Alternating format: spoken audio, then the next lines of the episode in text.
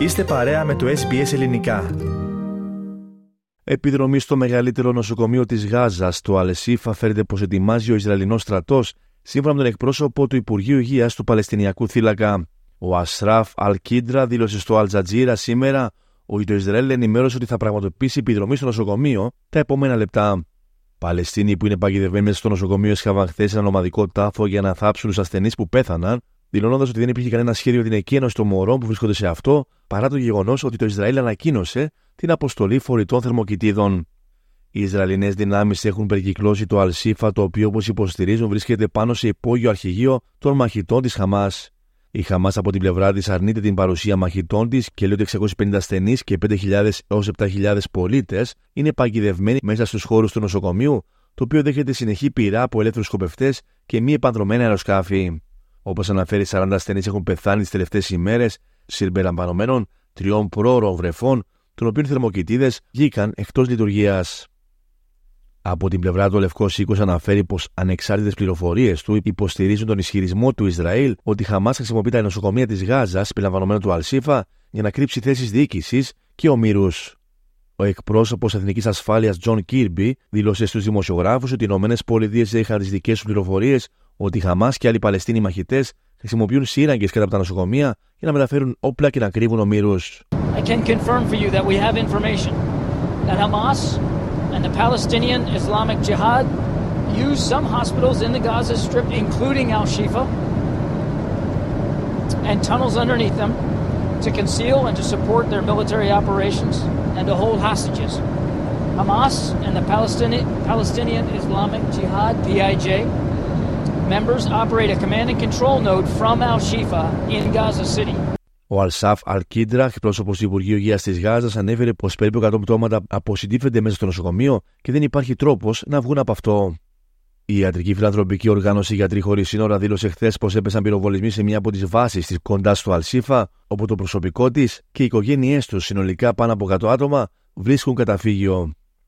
Τους τελείωσαν τα τρόφιμα χθες βράδυ. Προσπαθούμε να τους απομακρύνουμε εδώ και τρεις ημέρες. Οι γιατροί χωρίς σύνορα ζητούν από τον Ισραηλινό στρατό και τη Χαμάς να παράσουν ασφαλή διέλευση, ανέφερε χαρακτηριστικά η ιατρική φιλανθρωπική οργάνωση.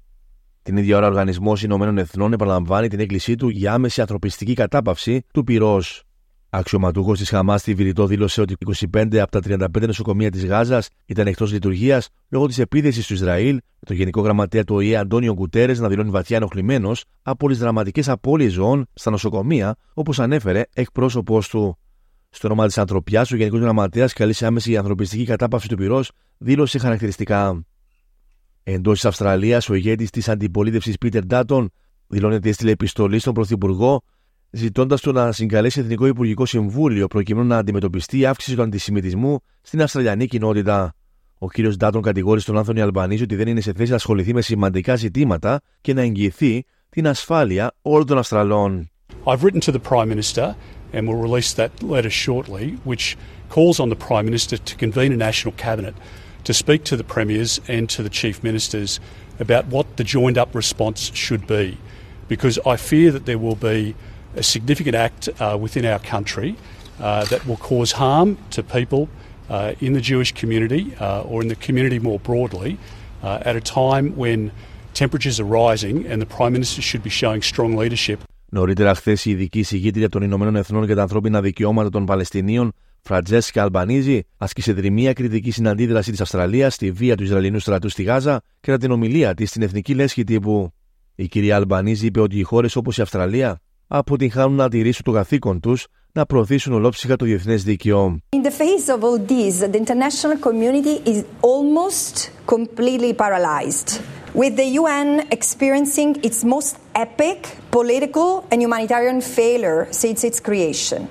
Individual member states, especially in the West, and Australia is no, except, eh, is no exception, are on the margins, muttering inaudible words of condemnations for Israel's excesses at best, or staying silent in fear of restraining Israel's self proclaimed right to self defend. Οι ιατρικές αρχές της Γάζας αναφέρουν ότι πάνω από 11.000 άνθρωποι έχουν πλέον σκοτωθεί από τους αδιάκοπου βομβαρδισμούς και την χερσαία εισβολή του Ισραήλ στην περιοχή, με τα παιδιά να αποτελούν περίπου το 40% των νεκρών. Θέλετε να ακούσετε περισσότερες ιστορίες σαν και αυτήν; Ακούστε στο Apple Podcast, στο Google Podcast, στο Spotify ή οπουδήποτε ακούτε podcast.